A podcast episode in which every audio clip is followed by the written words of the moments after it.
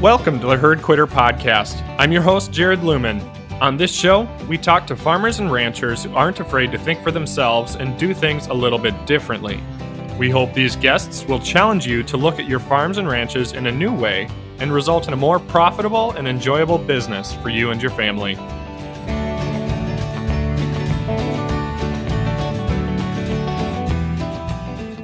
Welcome back to the Herd Quitter Podcast. Uh, today's guest is a recommendation from one of our listeners. And speaking of listener recommendations, if you know of somebody in your community that's got a really cool story worth sharing, I would love to connect with them.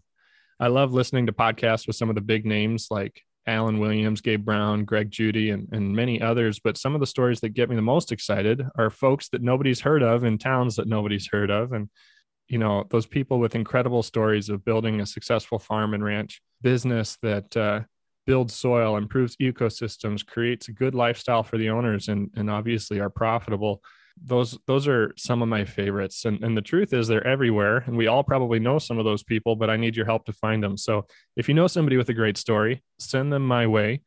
Uh, but today we're talking to Joseph Hubbard of Shannon Creek Lamb in Olsburg, Kansas. I've been wanting to find some sheep producers to talk to for a while. So I'm really looking forward to this conversation. He's got some other things going on as well, which I'm looking forward to hearing about. But Joseph, welcome to the Herd Quitter podcast.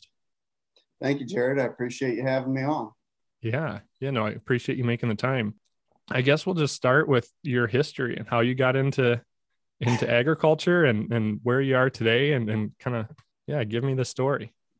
Yeah, so uh, we definitely don't have the biggest family uh, history to go back to. My grandparents on my dad's side were both farm kids um, that were pulled away for World War II um, and then never returned back to the farm.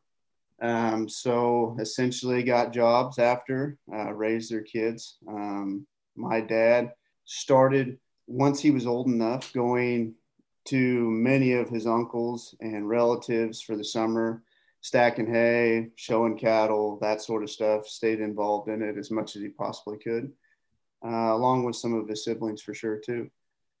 And on my mother's side, the Nelson side, so kind of the same deal. Uh, Dennis, he would have went away for the war, but he came back and decided that he wanted to start start farming.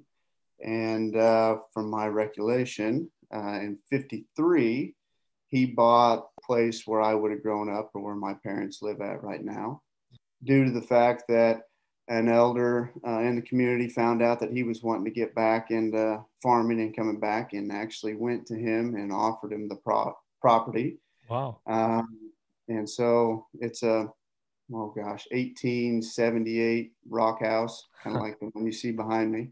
Oh, that's cool. Um, and so they took over that, and that's where my parents still reside today. So I would definitely consider myself a first generation sheep farmer. There was none of that growing up necessarily to push on to us. But the nice thing that I would say about my parents is they were open to anything. Um, started with some feeder pigs as a young, young kid, something that they didn't have to worry about me with. And I'm guessing they thought that uh, got pretty old when I'd come in stinking like a pig pen all the time because it was all outdoor stuff. Yeah. And a neighbor actually came home. I think I was eight, brought home a milking goat and said that he thought Joseph needed a goat. So I must have been fairly lonely. I don't know. and uh, man, I led that goat all over the place. And you can ask my mom, man, I started making hot wire fences everywhere. That's awesome. Um, and subdividing things up because dad was, uh, uh, it was all on rented ground, but he was very much into that time when Greg Judy was before he was Greg Judy and and uh, same way with some of those other grazings. He was part of all those tours. Um, mm-hmm. And unfortunately, a lot of those grass leases went away just to generational changes and uh, deer hunters moving in. And I mean, it is what it is. But mm-hmm. um, so we've changed and morphed a lot, and nothing's ever been set. So okay. So when your your dad got that property, what did he start with? Sounds like grazing was it was some sort of a grazing enterprise. So first thing that they did was just start clearing pastures. My my grandpa had milk cattle and anything with a dairy devotes a lot, a lot of time to it. And so going out and making sure that, you know, cedar trees are cut and burnt, that sort of things. I don't think there was the time to do it. And so one of the first things that they did was start just doing some pasture cleanup management. Um, and then slowly just started incorporating uh, division fences, permanent and temporary, to better utilize the property and in its you know best way. So, and, and we're not talking as far as owned acreage uh, a whole lot. I mean, I think uh, mom and dad currently own somewhere around 300, 350 acres. Mm-hmm. But at, at the peak, I know he was up around seven to 10,000 acres that he was managing. Wow. Um, and some of that was, you know, pretty similar to what we manage today. So pretty rough terrain. It's not the normal Kansas flat is what you want to see. We're right on the northern tip of the Flint Hills. Uh, and we butt right up to Tuttle Creek Reservoir. So a lot of cedar trees, a lot of pretty uh, aggressive draws. So okay, okay. He was running cattle with that then primarily. Yep. So prim- primarily, you know, fall custom cows, uh, mm. short season steers. Um, very few owned cows at that time basically everything was brought in custom. And then what few home raised, or I should say, what few cattle that were owned, uh, it allowed him to go through the winter on cheaper but higher quality forage that was left over from our short season grazing. Okay. Yeah, no, that's neat. Uh, your your upbringing of just bringing home a goat reminds me of a story my wife talks about when uh, she grew up uh, in a in a household without a TV, and they were all livestock, is what they what they did to keep themselves entertained. And her dad, my father-in-law, brought home a single cab. I think he got a little, I don't know, 8, 10, 15 goat kids, like couple day old kids and got him for a yep. buck a piece at the sales barn, loaded him up in his single cab and brought him home and opened the door. And that was their project to keep him busy for a while. and so yeah, that's uh, it's an awesome way to grow up and sounds like it never really left you maybe, or was it always something you wanted to do was be in agriculture? Oh yeah. Yeah. From, I mean, it was pretty apparent from a young age that I, I wanted to be involved in agriculture. Uh, rode in the pickup all the time with dad Mm-hmm. I can remember when he did own his own cattle before he started doing the rotational grazing, you know, putting that old truck in granny low and I'd be standing on the seat driving while he threw off square bales. um, so it's, it's always been in my blood. Um, mm-hmm. but the nice thing about it is we've never been, uh, and I can contest to my parents, we've never been stuck in any way um, mm-hmm. and willing to change and morph and, and there's been some high times and low times and and definitely I I feel pretty good about where we're at right now. So yeah.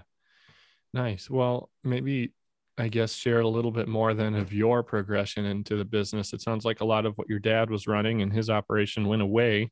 So you mentioned you're a first generation farmer in a way that you kind of had to build something from scratch and something of your own. Uh, talk about that that uh, process. So um, I would have graduated high school uh, in 2006. And prior to that, uh, had a FFA um, instructor that definitely pushed me on the SAEs all through high school. I think I started that in, in eighth grade, actually started working on those proficiencies, keeping records of at that time what it was was predominantly Boer goats. And so my uncle Wally Olson, um, like, married. Yeah, the like Wally, the Wally the Olson. He's yeah. your uncle. Small yep, world. Yep. He mentioned to me I ran into him a couple weeks ago down in Oklahoma at the Ranching for Profit. He talked about a nephew who runs sheep, and I wonder if you were who he was talking about. That's funny. I oh, didn't I'm even sure. connect the dots until right now. Yep, I'm the only one. So he is married to my dad's sister. Okay. And, uh, actually, the house that I live in now is the house that they lived in until what was it? The year I was born. So I think they left in 87 and he took that job down in Oklahoma mm-hmm. um, with the financial crunch of the 80s. And so they sold this property. And then my FFA instructor lived here um, and he had a bunch of sheep. And so through high school, I was getting into the Boer goats um, through Wally's connections, uh, obviously and bringing them up from Oklahoma into Kansas where they were were not known. And so there for a while, I would, I could probably safely say I was the largest Boer goat breeder in the state of Kansas there for a while. Um, and nothing fancy, nothing show by any means. But uh, at that time, you know, I sure thought I was flying high. and uh, then we had some wool sheep that I would raise to raise my own 4-H lambs. Mm-hmm. Um, and so that was what kind of started me into the sheep and goats for sure. And then in 2009, obviously seeing that mom and dad were not going to be able to do all my chores that I had, and I was going off to college.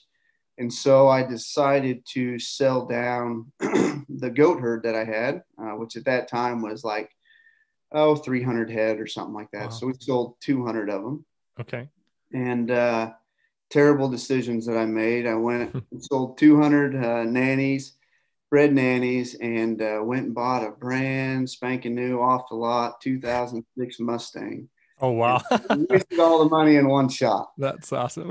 yeah. um, but so my senior year of high school, I was able to drive around a brand new car at the very end, and thought I was thought I was pretty cool. But looking back, I wish I would have made some better decisions on one side, yeah, for sure. You probably wish you had done something different. But on the other side, like that's pretty cool that you were in a position at that point to have built a business that you could sell something and buy yourself a Mustang. And, you know, I mean, I know folks who did something similar probably, but entirely on, uh, you know, the debt and all that stuff. So it's kind of neat that you were in a position to be able to do that at that time. Whether yep. it was the best decision or not is another question. yeah, no kidding. Yeah. No kidding. And, uh, and then after that, uh, after I graduated, uh, got the first set of hair sheep. Hmm. Um, they were just St. Croix. Basically, I think they were straight St. Croix ewes. And so, man, looking back, when you when you raise club lambs and uh, that's all you've ever known, and and you go to a St. Croix, man, you think they are the ugliest thing in the world, and yeah, frail, small, and so we made a huge change, and then we bred those to uh, Dorper rams and uh, lambed them out one time and knew that that was the way to go. Man, they were mm. so easy to lamb out. Mm. The lambs were strong. They got up and nursed. So when you're comparing traditional blackface sheep to and goats, uh, gosh, show goats to uh, to something that's that hands off, you can you can appreciate that lambing a lot. Mm-hmm. Um, so we stayed fairly small at that point while I was going through college. Because um, again, I said there was quite a few highs and lows, but um, in 2009, I was probably one of the youngest. Uh, oh, what do I want to say? Some of the youngest first-time farmers to actually purchase a property through FSA, and uh, the reasoning being I was able to do that. I don't know if you're familiar with that, but you have to be able to show five years past records. Yeah. And yep. so graduated in 06, bought a place in 09. Wow. Um, but with the SAE projects that I was doing all through high school and keeping track of numbers and profit loss, which at that time was usually a break even uh, at best, but uh, with mom and dad paying for all the feed, it always showed a profit. So, that helps. Made, made, a big difference. So got to give yeah. credit to them. They kept me kept me motivated in it. Yeah. um, so bought this place, just sits on 10 acres, 2009. Also in 2009, I met my wife and we actually ended up getting married in 2013. So I really drug it out for her for a long time. Have two kids at this point. So my wife's name's Shelby. Oldest daughter is five, getting ready to turn six, and uh, Adeline. Abigail will be five in October, mm-hmm. and she is. Uh, it's been a blessing for sure. So an eye opening, man. Kids can uh, run you rampant. So, yeah, yeah, we're and, just starting to figure that out with our ten month old now. So yeah, and luckily I have a wife that is very supportive because uh, there's been quite a few times that I haven't been around a whole lot, just getting things squared away and prepped and Mm-hmm. She's always been on my side. So I've got to give a lot of appreciation to her. That's so cool. That's so cool. Well, I want to dig into some of that other stuff that you've talked about, but maybe just give an overview kind of of where you've gotten where today. So that's kind of how you started. Where are you today? Um, and then we'll jump back into some of the, the details okay. you're mentioning there. So right now, um, I tried to look at performance beef analytics prior to, and uh, we're sitting at about 900 wool ewes um, that are northern origin and Rambouillet basically, and then we are at about a thousand true easy care ewes, mm-hmm. and so those easy care ewes. Uh, I don't know if you want me to backdate when we brought in them, or you sure. just want to know. Yeah. So, yeah. So 2011, we had talked. Well, in 2006, we said we got the first hair ewes, um, and in 2011, I graduated from Kansas State University, and the sheep and goat specialist there at the time, Brian Faris, who's now in Texas, uh, asked if I wanted to go up to a sale at USDA MARC in Clay Center, Nebraska. Um, and I guess it was more like a, uh, what do I call it? It's a, a learning program and then a sale. Okay. And so they were teaching us why they were developing these easy cares, which is a composite. They're a three way cross, 50% Romanov, quarter Katahdin, and a quarter white Dorper. And so they were developing these on pasture um, to increase pasture lambing and lamb survival rate and, and, and ease. That's one of the easy care lambs. And so Craig mm-hmm. Definitely uh, is what jump started that. And anyway, so after we sat through this whole meeting, they were going to have a sale the next day and they had some surplus ewes. And uh, we kind of went over and looked at the surplus ewes, see what the easy cares truly look like. And, and uh, we went about our day and started heading back home. And granted, we're in a college vehicle, so we're heading home, and we get probably 10 miles down the road. And we both decided that we need to pull off somewhere that we're going to go and sale in the morning and probably get some of these ewes. And, yeah. and uh, I'm, I'm always of the mindset of not just thinking, all right, we can afford 15 ewes, so I'm going to buy 15 ewes. I'm always of the mindset of, all right, if because it never seems to fail, they don't put the 15 ewes that you want in one group and sell it. They're scattered throughout all sure. Yeah. And so I'm I'm always of the mindset of all right, well, let's just do this. Let's just buy all of them, and uh, we'll go to the runner-up bidder and say, hey, do you want what I don't want, and yeah. sell them to it for a lesser lesser amount. Hmm. And so that's what we did, and uh, jumped into those. I think at that time we got like 40 of those used between me and the university.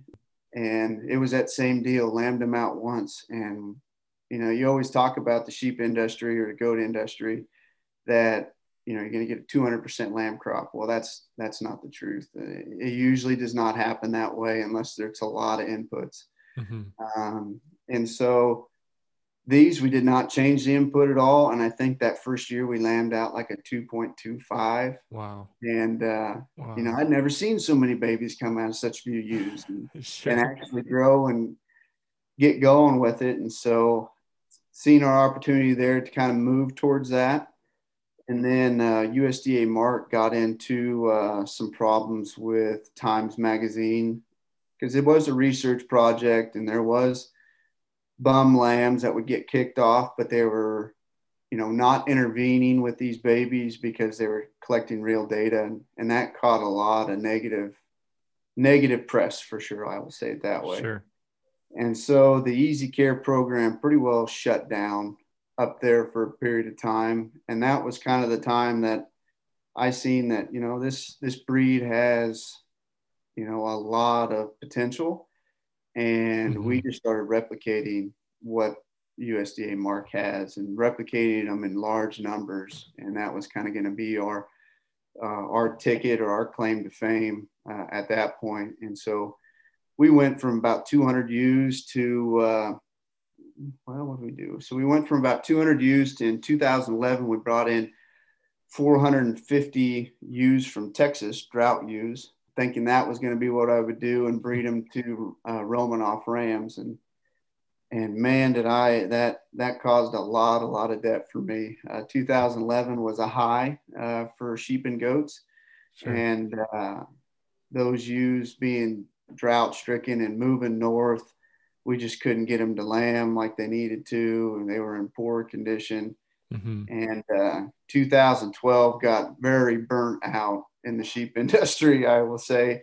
Um, I was trying to, to lamb through a facility that was not set up for the 600 plus ewes that I had at the time. Mm-hmm. So very, very labor intensive.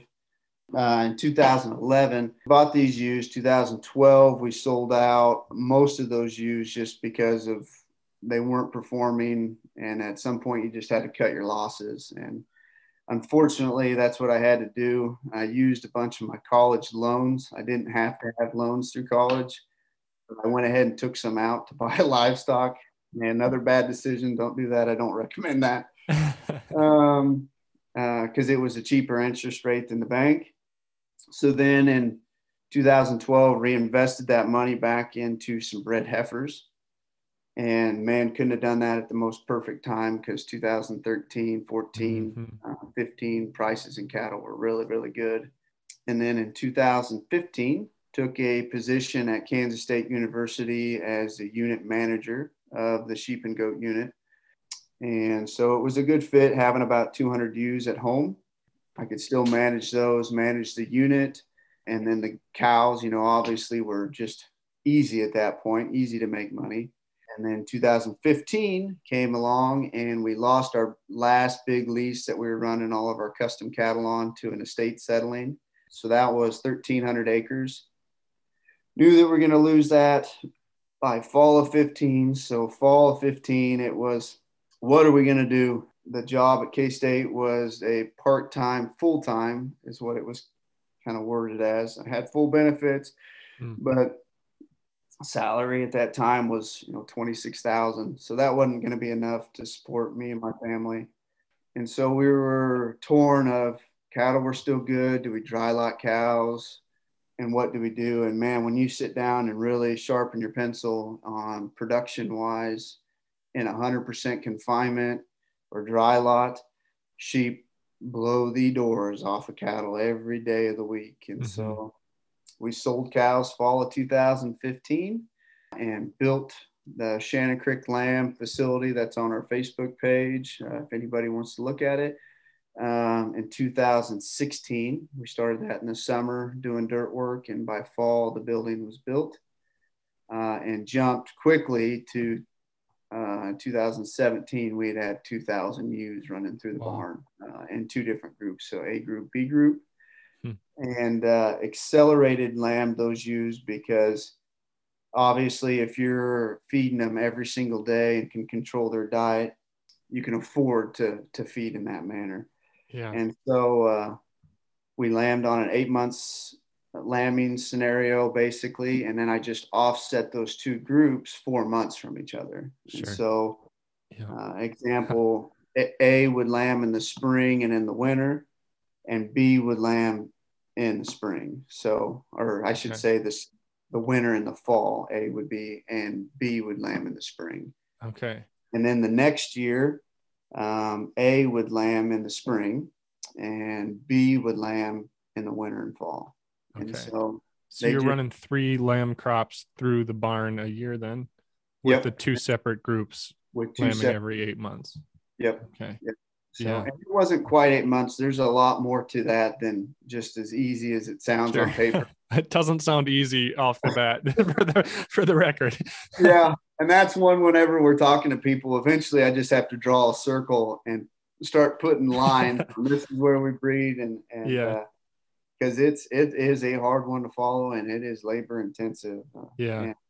I should say at that time uh, when we built the facility, there was a gal that uh, worked for me down at Kansas State University, and and you know truthfully, and I've told her this before, but she got the job working down at K State because she was willing to work over the summer, and uh, mm-hmm. no one else was. Everyone wanted to leave. Everyone wanted their vacations. Mm-hmm and uh, so she was from Johnson County, uh, just a city girl, never knew anything about livestock, was part of the rodeo club, and that was it.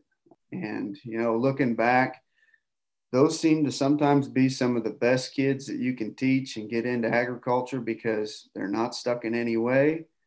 And, you know, everybody's operation's different and there's a certain steps that you need to make and actually be successful in that operation And with her not coming in with any, well, this is how you know mom and dad did it at home. This is how you mm-hmm. should do it, uh, or or fighting with you on that sort of stuff. She just did what you told her, and and learned quickly. And so uh, she we hired her on when she graduated college, um, and she's been up at our sheep facility ever since. And so anymore, she pretty well runs the shearwell system um, and lambing and I I handle the feeding and day to day help with her. But as far as lambing and checking ewes and everything, she's been our kind of go to star. And so Danielle Stewerman is is her name, and man, we couldn't do it without her for sure. So, wow, no, that's awesome.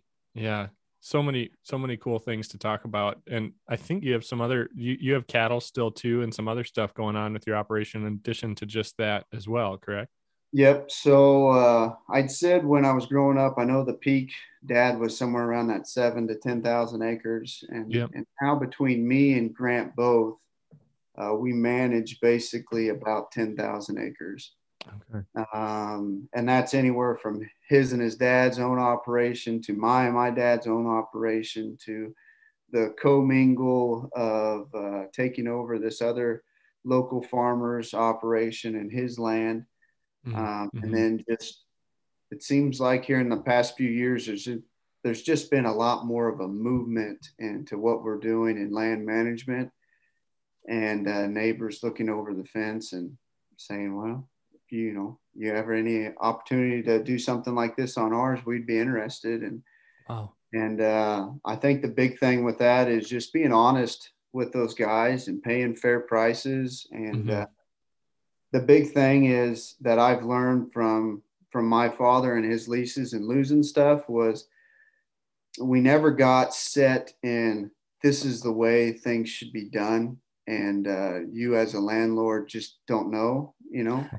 And so and I, I don't mean that as dad being arrogant that way but you know i truthfully believe he was ahead of his time before people were really interested in what's going on and what makes good grassland and good soil. And so there was a lot of resistance there. He might have been doing things that were way better for the ground, but then they would look over and see that Joe Schmo was paying, you know, $50 a head more than he was. Mm-hmm. Um, even though dad was running more cattle on their operation, they just looked at a per animal basis and, and uh, couldn't get over the fact that they thought they weren't getting paid enough. Mm. So now we're very open about it, try to do those leases either on a per animal grazing day and or acreage. And so no more flat rates for that animal for the entire season. Sure. But, you know, if it takes in our entire rotation scheme and they're on this even small acreage. Uh, we've have some acreages that are only 27 acres, uh, but they're part of the rotation. And uh, if they're on their property for 10 total days of the year, then we just divide out what that needs to be. And they get paid X amount per day or by the acreage. It just depends on the operation. Sure. And then some people are all about water development, some people are about division fences, and some people aren't. And so it's just, you know, what is your goal for your property? Is there times a year you don't want us there? You know, what would you what would you want out of your property? And we're going to do everything we can do to uh, to match that. And uh, I think it's really caught a lot of traction. So uh, I think this year we are sitting at what is it? Uh, three six about 850 short season stockers um, that we're running. Then between me and Grant and his dad and my dad, we're approximately 450 cow calf pairs that we run year round. Um, and then generally we'll have a handful of custom, you know, cow calf pairs that we manage as well. So, okay, wow, yeah. So there's a lot there, obviously. Um, yeah, yeah. I mean, is a lot of times and it's kind of interesting like just having gotten back from ranching for profit and stuff i you know it, it, the goal of is kind of give you the tools to do the analysis between your different enterprises and maybe see which ones are uh, the most profitable and match your goals and lifestyle and mission best and stuff and you've got all of these different enterprises. Are there ones that stand out as the best for business, best for everything? Or is there a reason why you're diversifying so much into all these different enterprises as opposed to just scaling one or two specific that maybe seem best on paper? So, you know, we've been asked that a lot. I mean, if I was to guess the two best enterprises out there at this given point, um, would obviously be incorporating sheep mm-hmm. uh, or goats. Um, the reasoning why we've incorporated these wool ewes because man I, will tell you what if you would ask me 10 years ago if i'd ever have a wool sheep on my property I, it was no and it was a fast no. And uh, when we when we incorporated this 5000 acres from one person uh, that was right up against tuttle creek lake and so cedar trees brush rough terrain and fences from the settlement acts Mm-hmm. We could not afford to fence it in the way to run goats or even wool, or even hair sheep. And so our first uh, our first idea that me and Grant came with, up with was we were just going to buy coal nannies from the sale barn and start a feral goat population in our area and okay. and clean up stuff. And uh, then goat prices got high and they weren't even cheap, so we didn't do that. And obviously your neighbors would know exactly where those goats came from when they're on yeah. their porch eating their yeah. flowers. So, uh, so that one got crossed off. Um, but then it was the mindset of, all right, these these ewes are herded through the mountains, and no fences, just dogs, and you know, obviously the Peruvian or whoever's out there watching them. What if we brought in these ewes that have never seen a fence before? And incorporated them into our properties that had poor fences and rough terrain, would they stay in? And uh, you know, Rambouillets, even even Rambouillets in Kansas, are better about staying in five wire fences than any other breed. Mm-hmm. And so, with these ewes that have never seen fences and never had to push their boundaries because they were hungry, um, we just thought that that might work and uh, it's it has. I've I've been ecstatic with it. We brought in our first 500 ewes in what was it, 2020. So February 20, um, we brought in 500 bred ewes from an operation uh, in Montana, and these were all old, short, you know, solid mouth. Uh, mm-hmm. short lifespan type ewes. And so we didn't want to invest a lot of money in young stock if if we knew it wasn't going to work. Mm-hmm. And uh, so we knew exactly what it was going to cost to run these animals through a facility year round. And we knew what breeds did not work in that fashion. Easy cares were by far the only thing in 100% confinement that you're feeding every single day that would pay their way and then some that we found.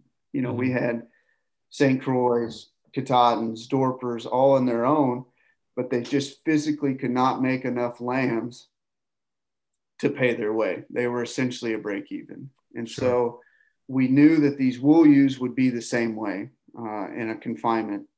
And so, but we did know from that what it was going to cost us to run these ewes through the summer in a dry lot.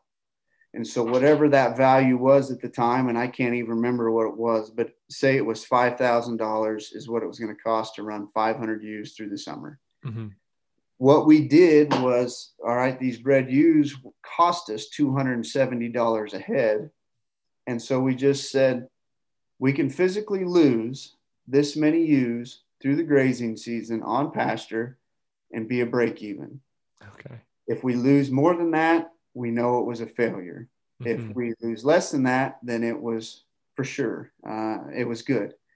And so we didn't want to run guardian dogs. Um, and some people might argue with that. But in our rotation schemes, what I've found in the past from growing up with guardian dogs, they work very good at protecting those ewes. And essentially, they want to keep those ewes separate from the cattle um, and they they kind of divide a barrier of where they do not want those animals to interact with each other. And so I did not want to have a problem with grazing distribution due to guardian dogs. And so our thought was we're just going to turn these ewes out with cows Um, we're late late spring, early summer calvers, and so these you or these cows are pretty protective of their young anyways. And so if they if those ewes found comfort in those cows and protection in those cows, we shouldn't have a predation problem. Mm-hmm. And so we had two different groups that we ran that year. Uh, one set of ewes, they ran on 1,500 acres. I think we had 250 mama cows and 300 ewes um, out there, and their biggest paddock was 33 acres. And we moved them every two days, essentially, just depending on the time of year. And those ewes, I think we lost one ewe throughout the entire time. And we're pretty confident it wasn't even predation.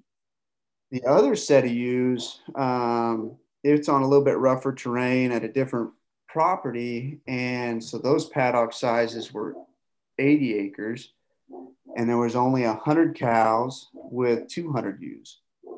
And man, we were getting right up to that break even of this isn't working. And the coyote, and we knew it was coyotes. And it was just like all of a sudden, I think we were up to 13 dead ewes. And all of a sudden, we went out there, we were talking about pulling ewes and coming to the dry lots and what are we going to do next. And it was like a light bulb flipped in those ewes. And you could not physically go out there and sort cattle from sheep they finally clicked and bonded and uh, you know the rest of the summer we didn't lose a, a single animal wow. uh, we have fought foot rot from that really wet year of you know 19 and 20 um, in those ewes but we've essentially went away from that as well and now that we have a base flock that's used to bonding with cattle every uh, every other group that we add in to bring into the operation. You know, they already have you know 150 ewes that know the know the ropes, mm-hmm. and so it replicates way mm-hmm. easier at this point. So. So um, just to make sure I'm understanding this all right, then you you got you picked up this property, kind of working with this neighbor, and kind of took on his cow herd or started operating that those cows, but it had a lot of brush, a lot of trouble, and you didn't feel that the the sheep breeds you had already would work in the fence system and the goats would you wouldn't be able to manage them. And so which that's why you brought in the sheep and you ran them together in what i guess some people call a flerd you kind of just yep. let them kind of try and figure out how to bond themselves just ran them with them in the same groups and and just let it figure yeah, it out.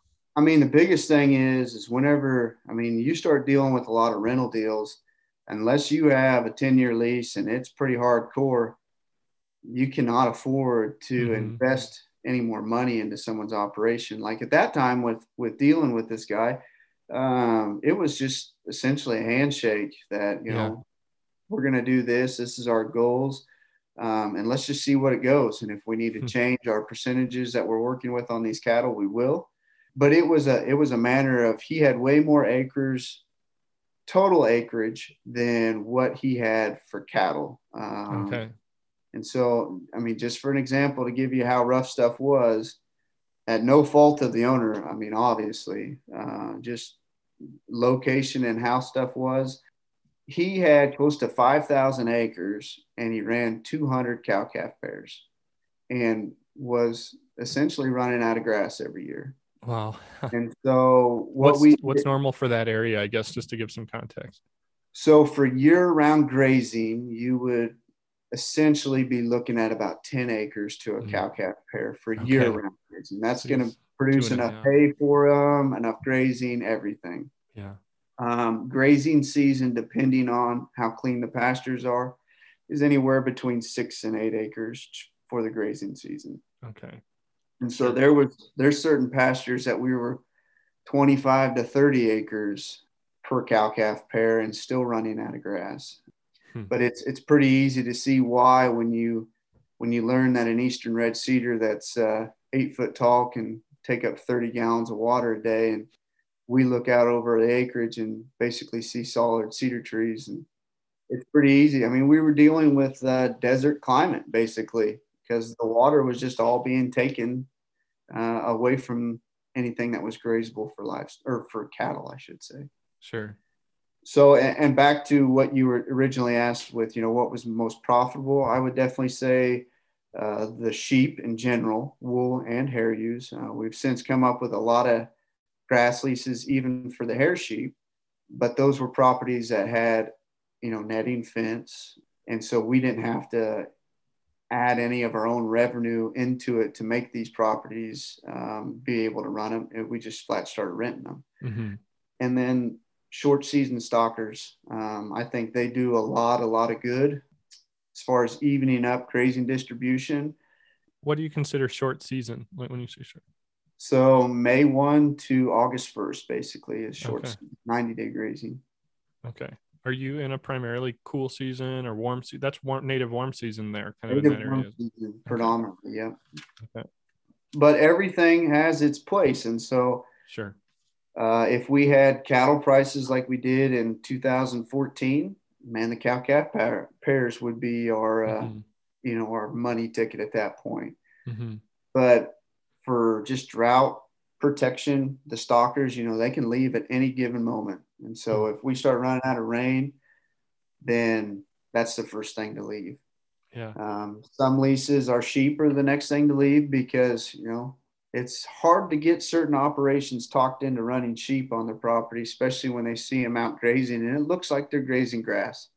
Mm-hmm. And, and, I'm not saying that they don't, but what they do is they diversify up the utilization of what's out in that pasture. And so mm-hmm. it makes a more uniform, um, what do I want to say, uniform ecosystem, maybe. Mm-hmm. Um, you're not just having cattle out there that are predominantly eating, you know, 80% grass. Yeah.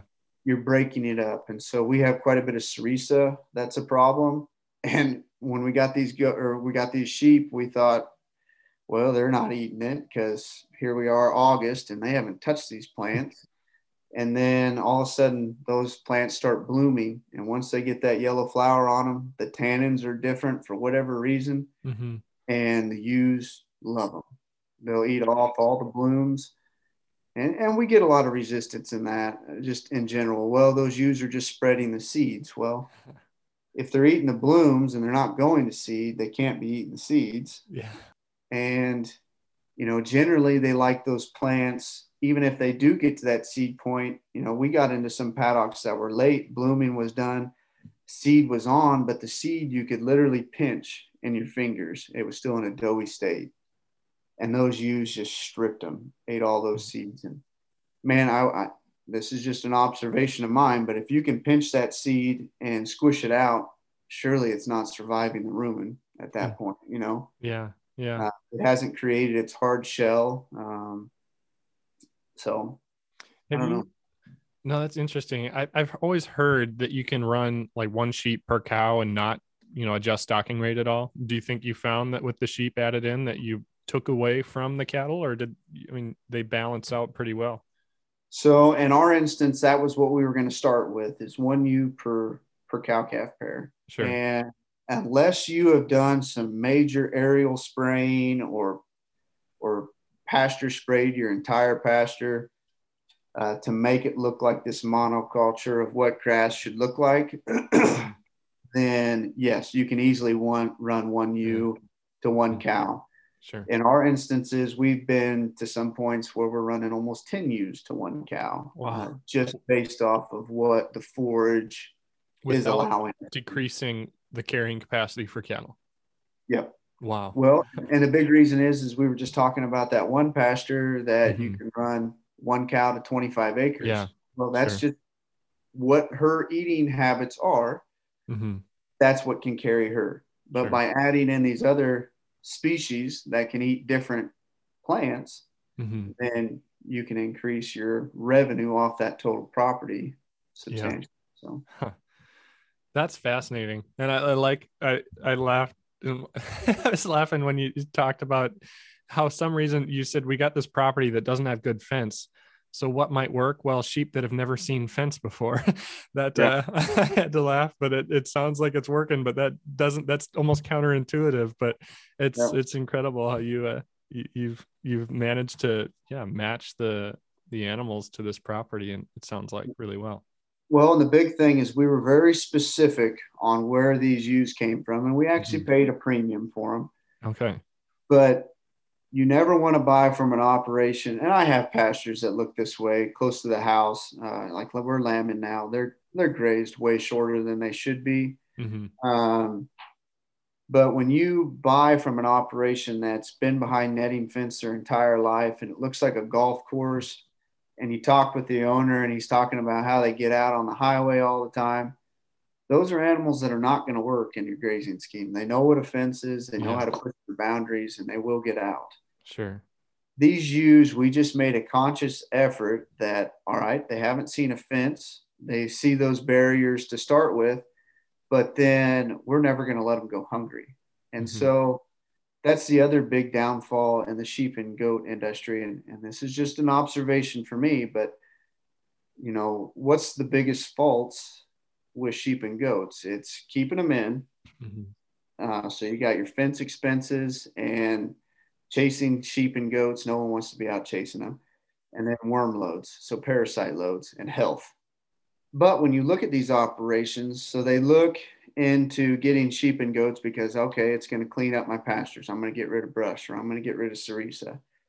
And then they don't look into it as, all right, I'm going to run one ewe to one cow.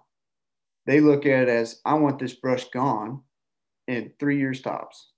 And so we are no longer grazing it at a sustainable amount.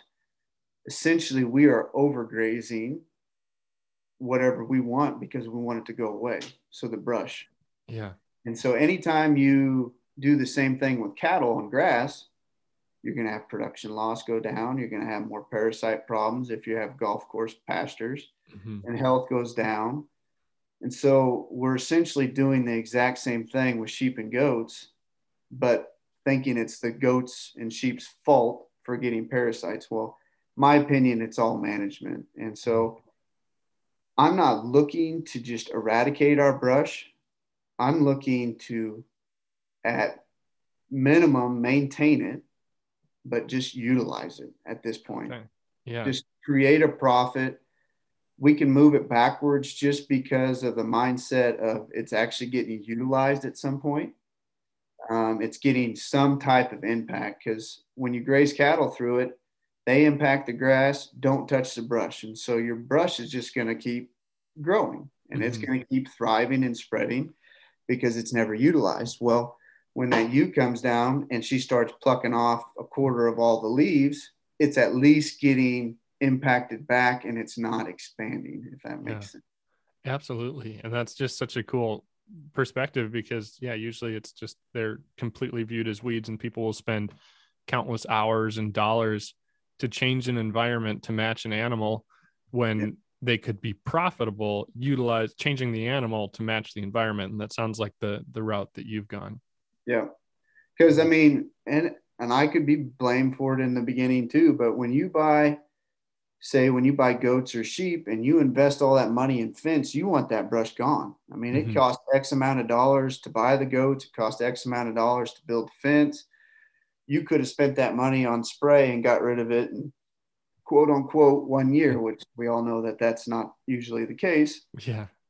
And so they just overgraze it, which causes problems in those animals. Sure. Sure. Yeah. No, that's that's neat. Um any uh, in in time i guess I, I don't remember how long you said you've been doing this on this property but have you seen it how has it affected the landscape over time so um, our true rotations that we've had in, we do have one lease that Dad had since the '80s that we still have, and it will outperform anything that we've added to it as far as rotational grazing, running sheep through it, of any of the pastures that we have for sure. So you start seeing your plant populations fill in. Um, and diversification in your plant populations. I mean, we haven't used spray and I'm I'm not a big guru that says you shouldn't use spray by any means because in some instances we have some property owners that have EQIP money and spray is an option and when it's when they're paying for spray that's what we're going to do yeah um, but on own land that we don't think it's needed in we try to stay out of it as much as possible and let nature do its course and just mm-hmm. and just supply the animals that are going to utilize it the best and so, like this production scheme that we have on I think it's 280 acres. We've condensed that all the way down to 4.5 cow calf pairs per acre through a grazing season, so almost in half. And and our 4.5 acres per pair. Okay. Yep. Yep. Gotcha. Yep. Traditional would be, you know, in that eight. 10 or okay, sure. Well, eight for the grazing season. Sure. Okay. Around. Yep. Yep. Um, and then by adding in sheep, I mean, your animal units per acre would go down even more. That was just cattle when we were doing that. So mm. when you're when you're thinking about these hair ewes, is darn near close to eight to ten ewes per cow calf pair to be the same animal units, and then on these wool ewes, you're going to be six to eight, um, just based off weight. Um, you really start seeing your animal units per acre change or pounds. Like all of our stockers, we figure everything pounds per acre. Sure. I don't, I don't care if the guy brings in 700 pounders or if he brings in 500 pounds. It's going to be X pounds per rotation mm-hmm. based off acreage. And sure. that's what we're going to run. Um, okay. So it, it'll range from any weight, um, yeah. whatever makes that person profitable. So did I answer that question? What you were kind of going for? Well, you've you've managed to increase produ- total. It sounds like you've answered it in a way that you've, with utilizing the sheep, increased the production of meat or pounds of carrying capacity. Did you have you seen much as far as an actual terrain and, and plant species diversity change or anything as well? In addition, and maybe I missed you. You mentioned that. No, so yeah. So the big thing that we noticed with bringing in the sheep is just utilization of everything that's in the paddock. Mm-hmm. Um, there would be instances where now you'll go out there and and goats are way better about getting on their hind feet, reaching up and grazing higher. But any of our brush brushier areas, you'll see a, a distinct graze line that's about four foot tall. Where those ewes have reached up and defoliaged everything below that.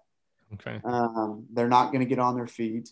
Mm-hmm. Our sericea plants, you know, plants that three years ago would be four or five foot tall, mature plants with seeds on them. We'll be rotating through, and those plants will only be 16 inches tall. Mm. Um, mm. And so you're just you're you're applying enough impact to them that they can't perform at their full potential.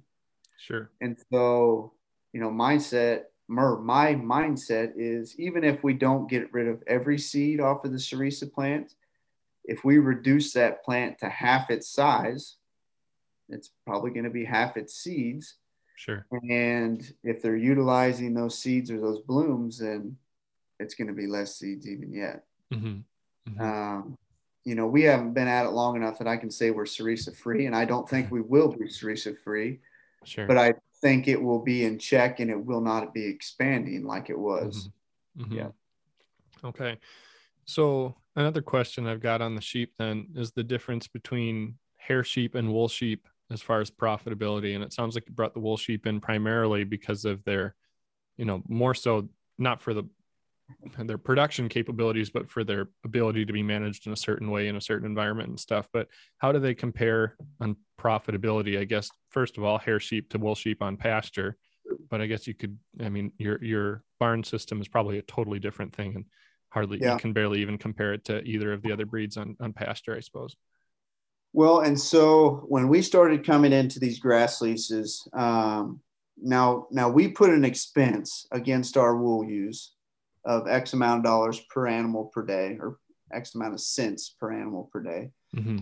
But truthfully, they are not costing us anything to run on these grass leases. We yeah. pay the acreage already. We're not changing the cattle stocking rate.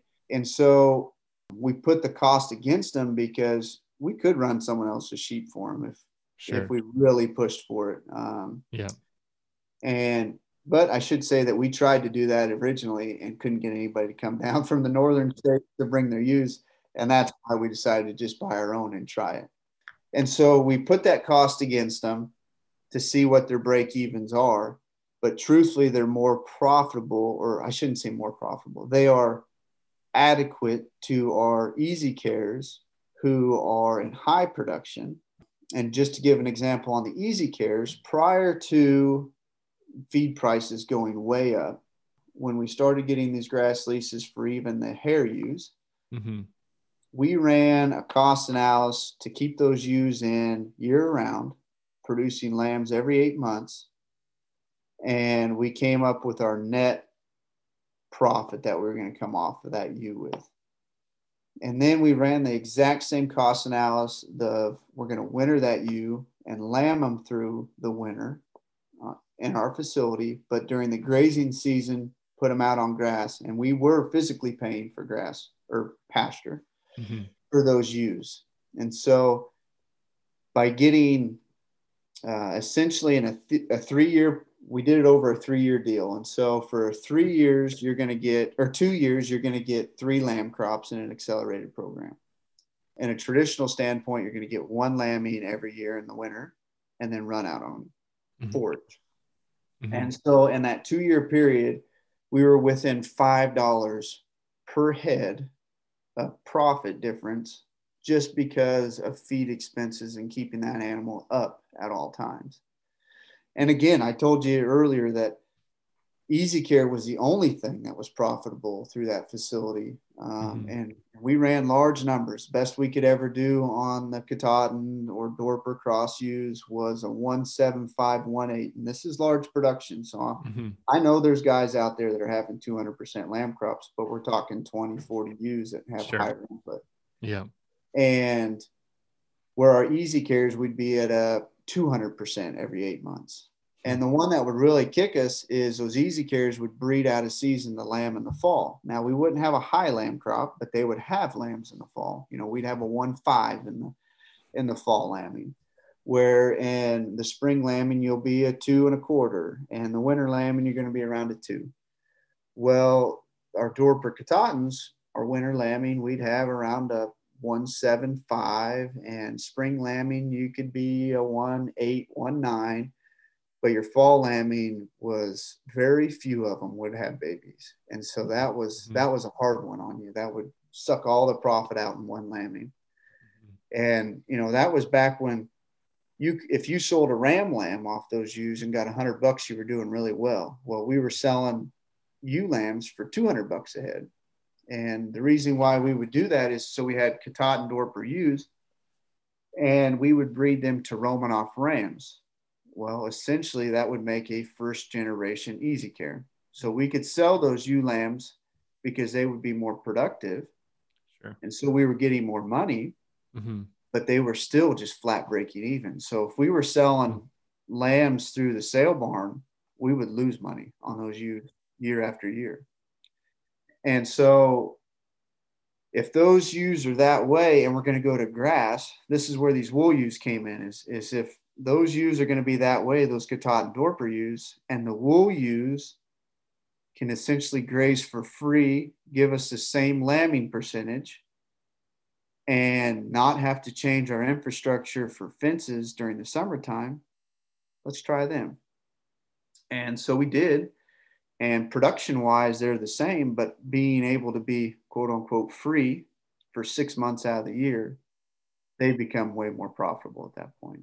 Sure. Wow. Um, and then the easy cares in the two scenarios with a whole lot less work and only losing five dollars per animal per ewe, we felt that I would much rather see sheep out on pasture as much as possible. sure. Uh, we built the facility because we had no other options at that point. If we were going to stay in agriculture, that was something that we were going to have to do. And I'm glad I did it. It's an excellent lambing facility and it works great for what we're doing now. Mm-hmm. But at this point, I do not feel like I will be 100% dry lot if I can help it.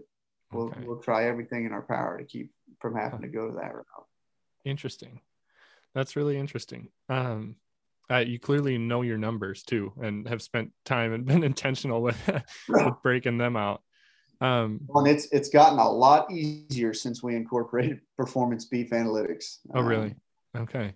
so our sheep are in as cows and uh, our rams are in as bulls, but uh, it Hmm. still keeps track and break evens on those ewes at any given moment. So Huh. it's almost made us lazy. Yeah. I'll have to uh, yeah dig into that more another time. I feel like I, that's something i don't know much about but that's that's that's interesting. Records and data collection is something we would like to get better at and especially i don't know valuable data if we figure out how to utilize it better and stuff but uh, yeah. um, with the wool sheep too i'm curious how the wool plays into profitability if at all. Well and, and growing up all through high school and through college i mean we were always around blackface sheep Mm-hmm. it was just shearing day. There was no excitement in it because you were just giving money away and you were throwing the wool away. And there was nothing great about it. And so, what I can say about it is you get enough ewes, you get over 500 ewes, you can get shearers out there and they will shear for you. I have always been of the mindset of I don't know what I'm doing, so I ask the experts. And so when the shearers showed up, I said, All right, what would you like? They tell us. Um, we would try to get to it as close as we can. After they got done shearing, I would just flat say, Hey, this is all new to us. You know, I don't want to be that guy that you regret coming to every year. I want you to be excited to come to our facility. What would you like to see change for next year? And truthfully, take notes of those. And you know, this year we definitely got feedback that they do not want to be over in the hoop building with inadequate uh, power um, because okay. that that's a rough one. They don't want to really run off generators, but here at our mm-hmm. place, you know, where they could have seven shears set up all underneath the building, sheep are right there close. It worked really well, and so when you get larger numbers of ewes, you can get those guys to come. I think it was they'll probably go up in prices now, especially if these guys hear this. But um, I think it was like 675 ahead to get those ewes sheared. Okay. And that first year we harvested, I guess. Mm-hmm. I don't know if that's probably the correct term for, for a wool sheep person. and they'd probably get after me, but we got about 10 pounds of fleece off those ewes. Okay. At a dollar a pound. Okay. So okay. we were still at a net profit 325 um, per yeah. sheep. Okay. Yeah. Wow. So, yeah, which isn't big money, throws a couple thousand, 1500 bucks or so, you know, on your thousand, yeah. couple thousand bucks, but yeah. So it's not huge, but at least mm-hmm. it covers its expense and it covers your time for the day. Yeah. Because yeah. the labor you have there isn't free. Your time there is not free. And mm-hmm. so I would say you know, truthfully, we still figured if we got a dollar a pound for the wool, we're basically at a net zero for our mm-hmm. time invested. But at least it's not a negative. Yeah. Yeah. Fair enough. Yep. Yeah. So I guess is there on the sheep side here, and I want to get into the cattle side um, after this, uh, shift gears there. But is there anything else on the whole sheep conversation between all of the different kind of enterprises and breeds and things that you think is worth talking about before we we move on to the cattle side? I will say the biggest problem in the sheep industry that I, I've foreseen, and I'm going to sound like a salesman at this point because we are a seed stock producer of Easy Care ewes. Um, we have not sold any females out of these Rambouillet ewes at this point. We've bred all those ewes to Suffolk Rams and got those spec lambs, spec lambs and sold them out that way because that's what the industry says we should do. Uh, we're going to have we're going to fight that one a little bit. Um, hmm. we we had some Rambouillet used bred Rambouillet and got the exact same average daily gain on those lambs up till weaning and actually up to about 80 pounds hmm. and a whole lot less lambing problems. And so with these older ewes, I feel like, you know, the Suffolk side of things, it's hard to find production model type rams. It's all based off of pounds. And so you get into lambing problems, big lambs. And when you're dealing with old ewes, you have a little bit of problem one year. Well, the next year you got a big problem because she has scar tissue and, and can't sustain it. So mm-hmm. by switching that breed, and, and I should mount too, um, we never had problems with Roma or Rambouillet ewes getting out. But I will tell you with blackface rams, when breeding season is done, they will let you know because you cannot keep them in a netting fence if you try. Um, yeah. uh, they'd shoot through a five wire, brand new five wire bob wire fence like it wasn't even there. I don't. these guys are huge. I mean, you're talking 200 pound rams. The one animal that you think couldn't get out is the one that gets out all the time, and then they yeah. ewes look at the fence like, how'd you do that? um, and so by switching back to those other rams, maybe we can reduce the phone calls of having, oh, you got a ram out, or mm-hmm. you know, mm-hmm. something like that. Sure. If it's really not hurting our pocketbook, and okay. uh, you know, we're we're shifting to where we lamb these ewes out through the facility, but yet as soon as they possibly can, they're going to pastures as families. Now that these mm-hmm. ewes are bonded, sure, and uh, trying to keep those expenses down as much as possible. Okay. So. Okay um, but the the biggest I was going to start saying the biggest problem that I feel is in the sheep industry is there's a lot of sheep traders out there. Okay. And you can really, really get burnt with the wrong set of ewes very quickly. So my advice is go to a reputable breeder, go to and it doesn't matter what breed you want to deal with. There is reputable breeders out there and anything and know what you're getting. Be okay with spending a little bit more money. You know, when we started in 2011 and jumped our numbers way up, you know, I thought I was excellent in selecting animals and went down to a place that I know kind of traded animals. But when you're trying to get numbers, that's the only place you can get a lot of numbers quick, or you think you can, anyways. And mm-hmm. getting bigger quick isn't always the answer. But we went down there. I went through probably 4,000 sheep and I picked out a thousand of them. And I checked udders on every single one of them. You know, I didn't pick the biggest, fattest ones because those are always the ones that aren't producing very many lambs for you. Thought I was doing everything right. And when they lambed five months later, we had a 20% fallout in the first wow. year. Hmm. Bad udders, poor moms, problems just left and right. Yeah. So just just be aware of that stuff. Just because they're cheaper, you know, things to look for is multiple different uh, tags, multiple different scrapies, ID flock numbers, because all sheep are supposed to have an R or a uh, a scrapies tag in their ear now that distinguishes what state they came from and which flock. There's a flock ID number on it. And so if you're looking at animals that have all different styles of tags or all different block ID numbers for RFID or for uh, Scrapies tags, you know, those are starting to be red flags of, you know, these are kind of put together type views. And uh, either budget that you're going to have a high fallout rate or, you know, steer away from them in general.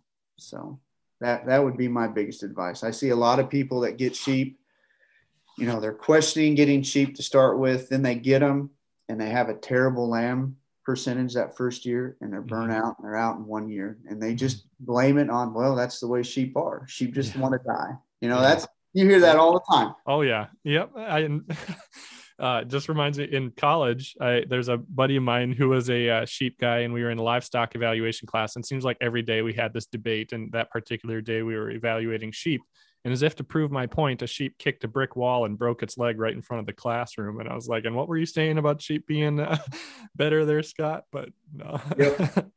Yep, exactly. And uh, oh gosh, where I was going to go with that? Sorry. Uh, no, you're no, you're fine. Um, but yeah, I mean that is exactly what it is, and mm-hmm.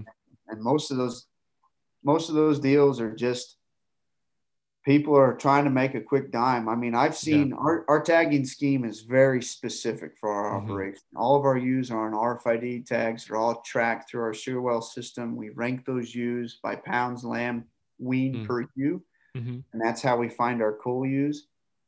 I specifically write cull on the back of those ewes if they are a true problem when they sell.